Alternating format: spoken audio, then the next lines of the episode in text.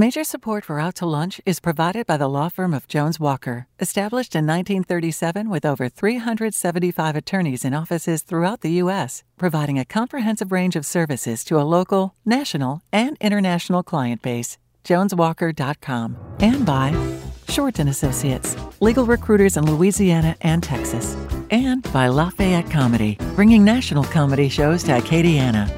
From Tula Tacos and Amigos in downtown Lafayette, we're out to lunch with Christiaan Mader, publisher and editor of The Current. It's business, Acadiana style. Welcome to Out to Lunch.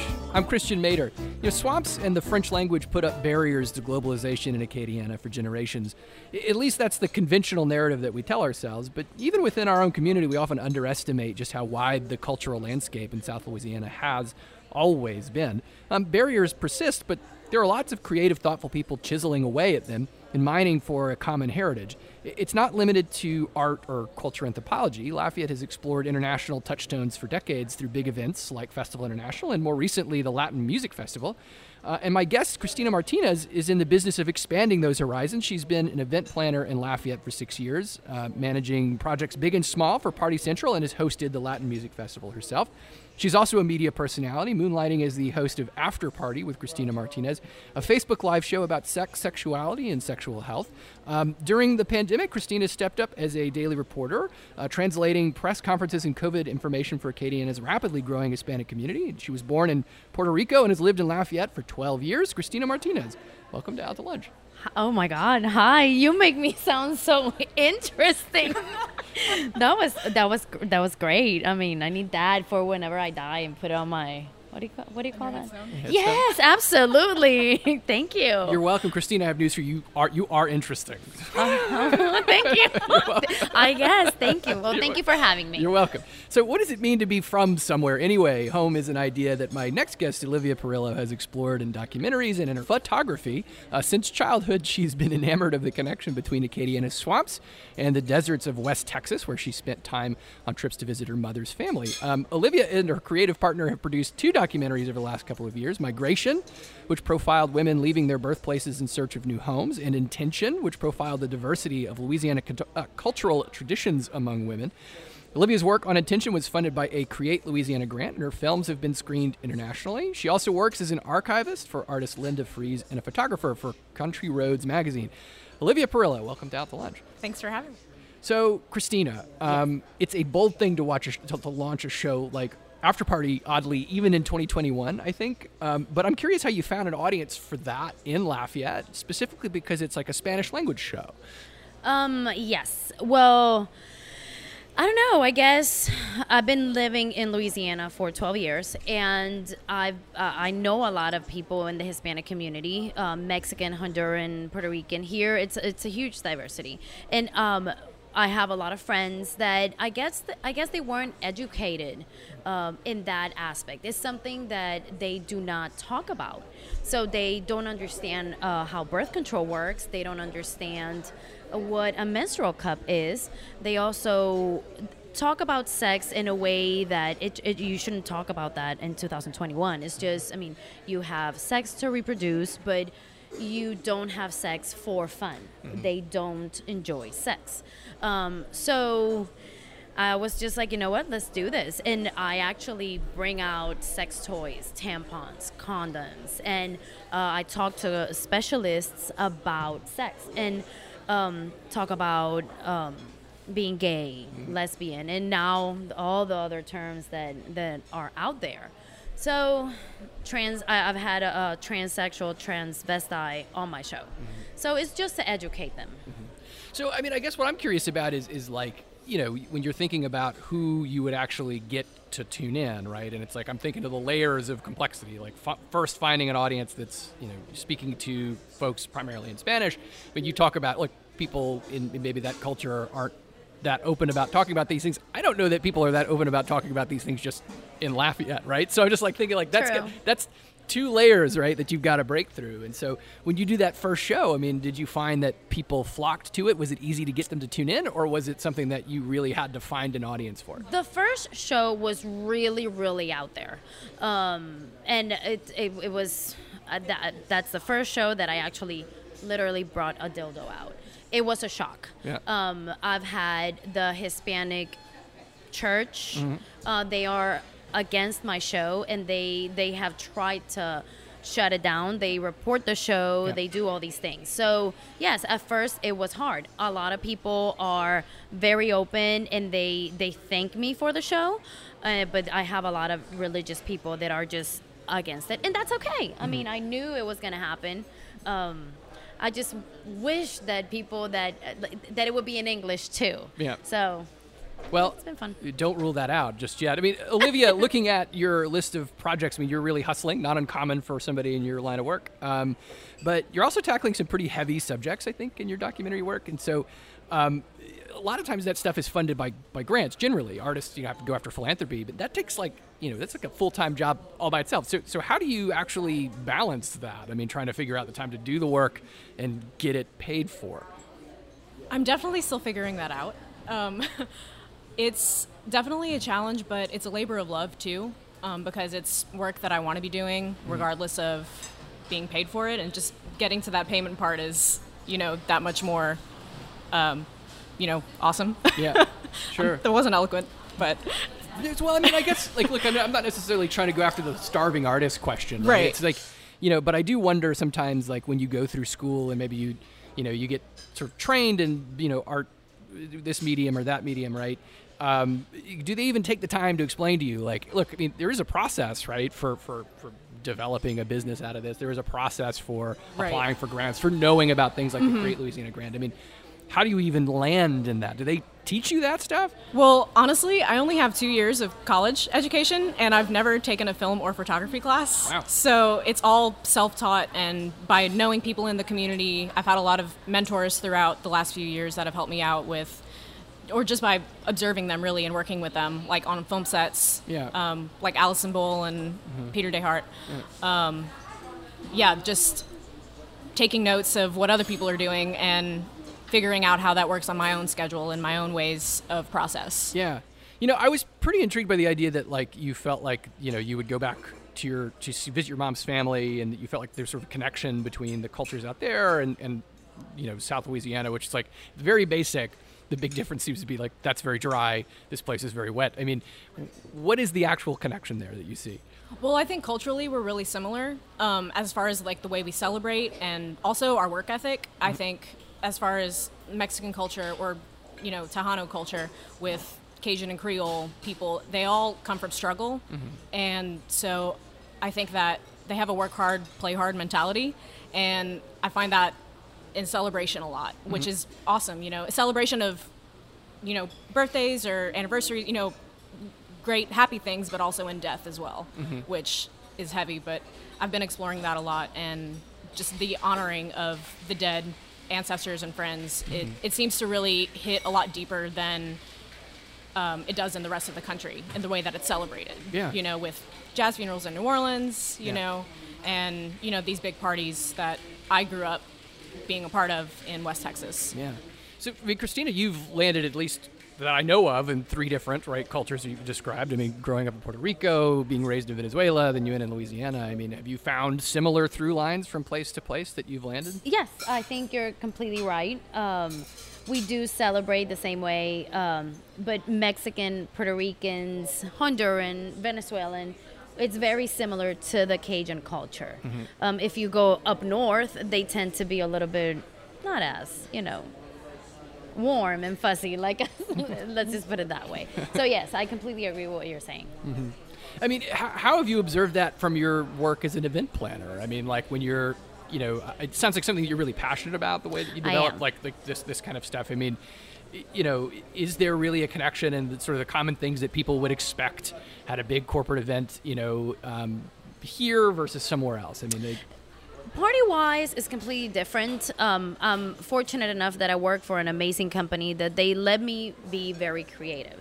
Now, if we do, let's say, an example, a quinceañera mm-hmm. and a, a, a Cajun wedding, they're... They, there are similarities, but at the same time, they are different. Mm-hmm. Uh, so, yes, I mean, th- there are so many things that I can say, but let's unpack all of them. I mean, uh, you, uh, you I've, know, I've definitely experienced that. My, my cousin had a quinceañera a couple of years ago, and in Arizona, and I went and photographed. And tell me, it's not the most ridiculous thing you've ever it seen. It was so extravagant. It was amazing. Yes. it was it was wonderful. Yes. I mean, so, the dresses. Oh, it, everybody looked amazing, and it's like they have like.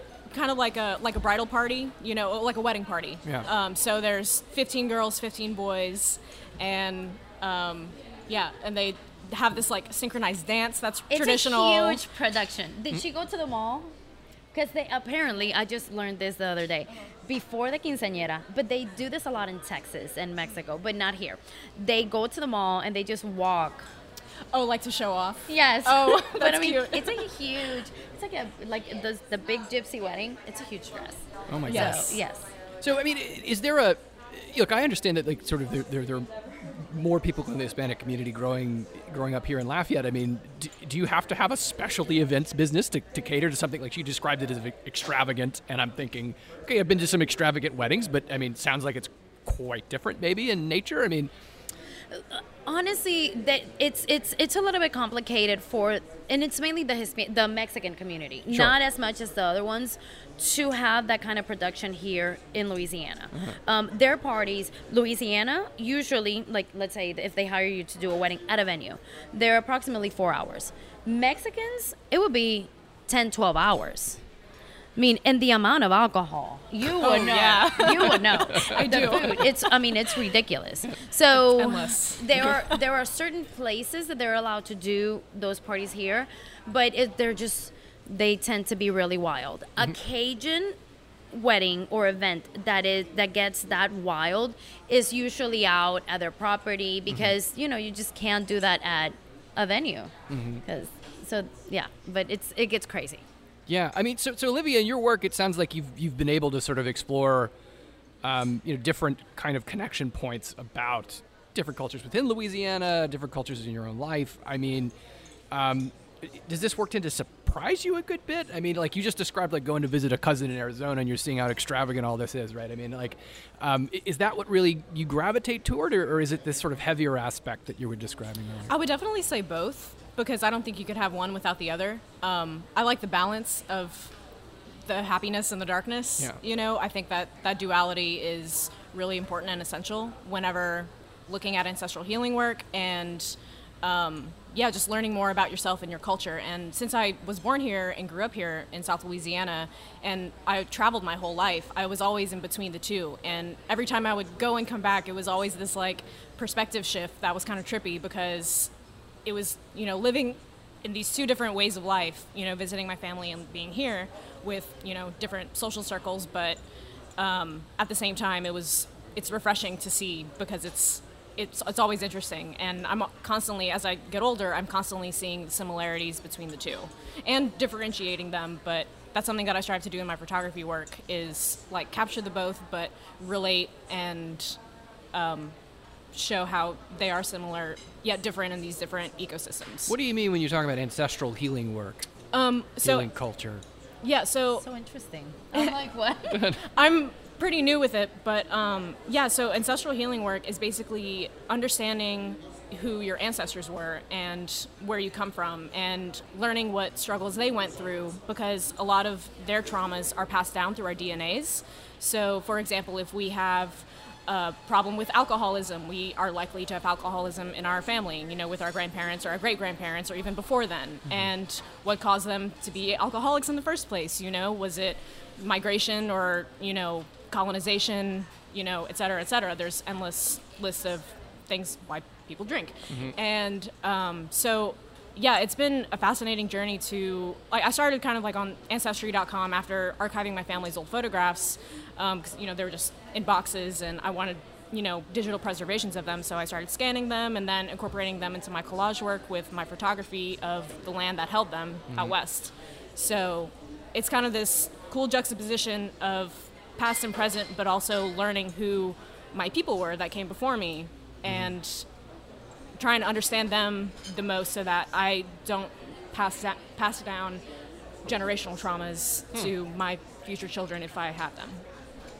That's fascinating. I mean, uh, especially like trying to think about just doing that much digging in your own heritage and like actually like climbing into, you know, the skeletons in the closet. It sounds like exactly. you spend a lot of time just actually like trying to introduce yourself to, to skeletons. Definitely, that people, that it's, people it's off- dark work, but but it's it's really it's it's healing, you know, which I find so fascinating with it, and that's something that I hope that other people can see within my work to look at themselves and see, you know, where they come from and to learn, you know, the most about themselves. Have I you think found anything like shocking that it's like, oh my God, I can't believe this happened, or, you know, any um, any part of history of your family that?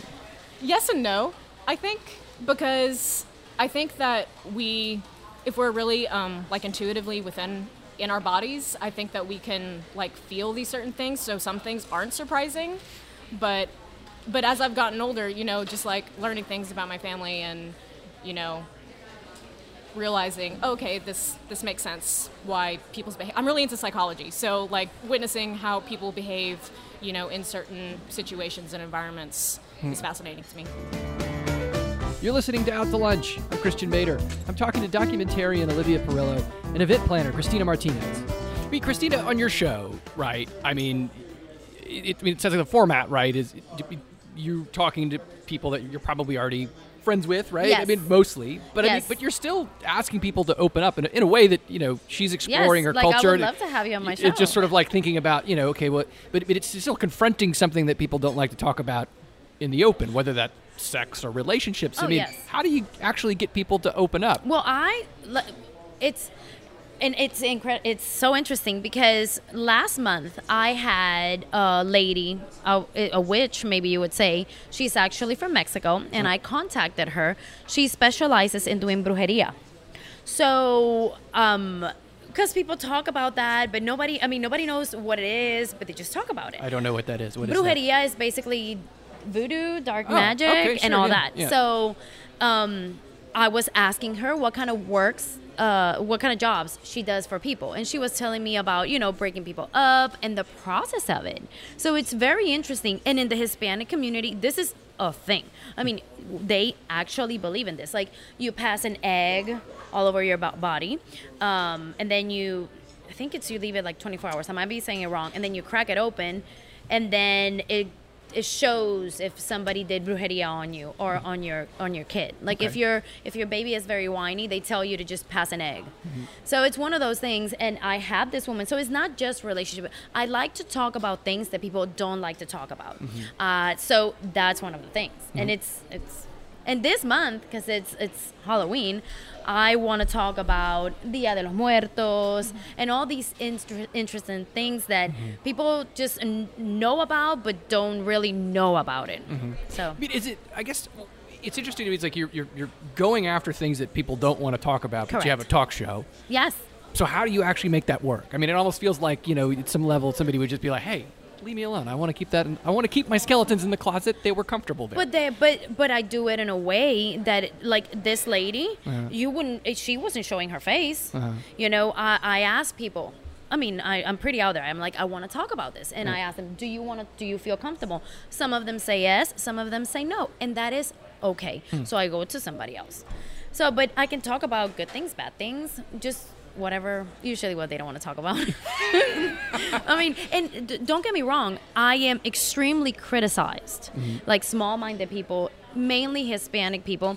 I talk about what a Prince Albert is. I talk about all these sexual things that people just do not want to talk about. Mm-hmm. And I get labeled as if I am a very extremely open-minded person, which I am, but they think that I practice everything that I talk about, yeah. which is okay.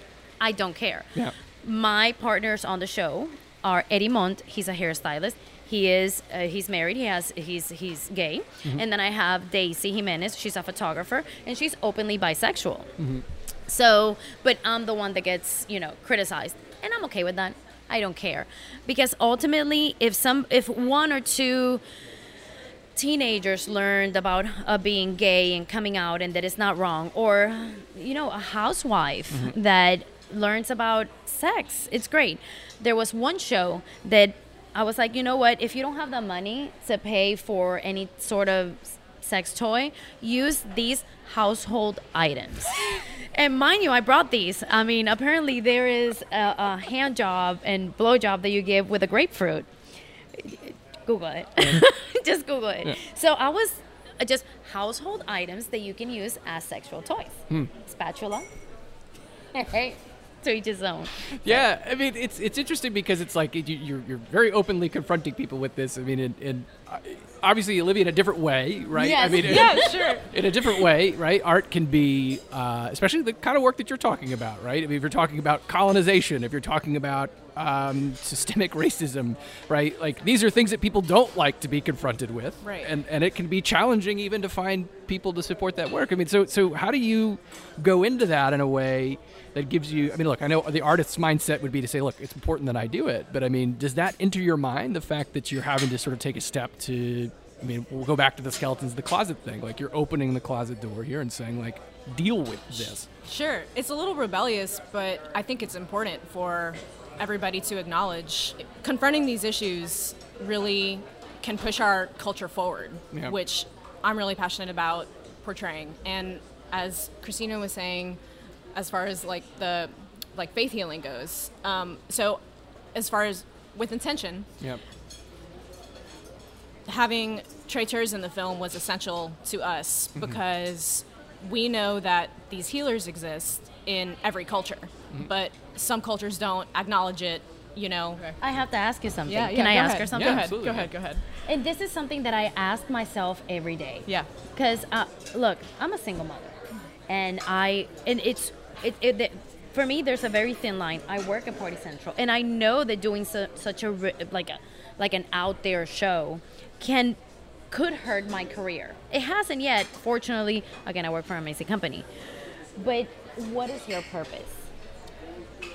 It, it's like right. like why do you do it?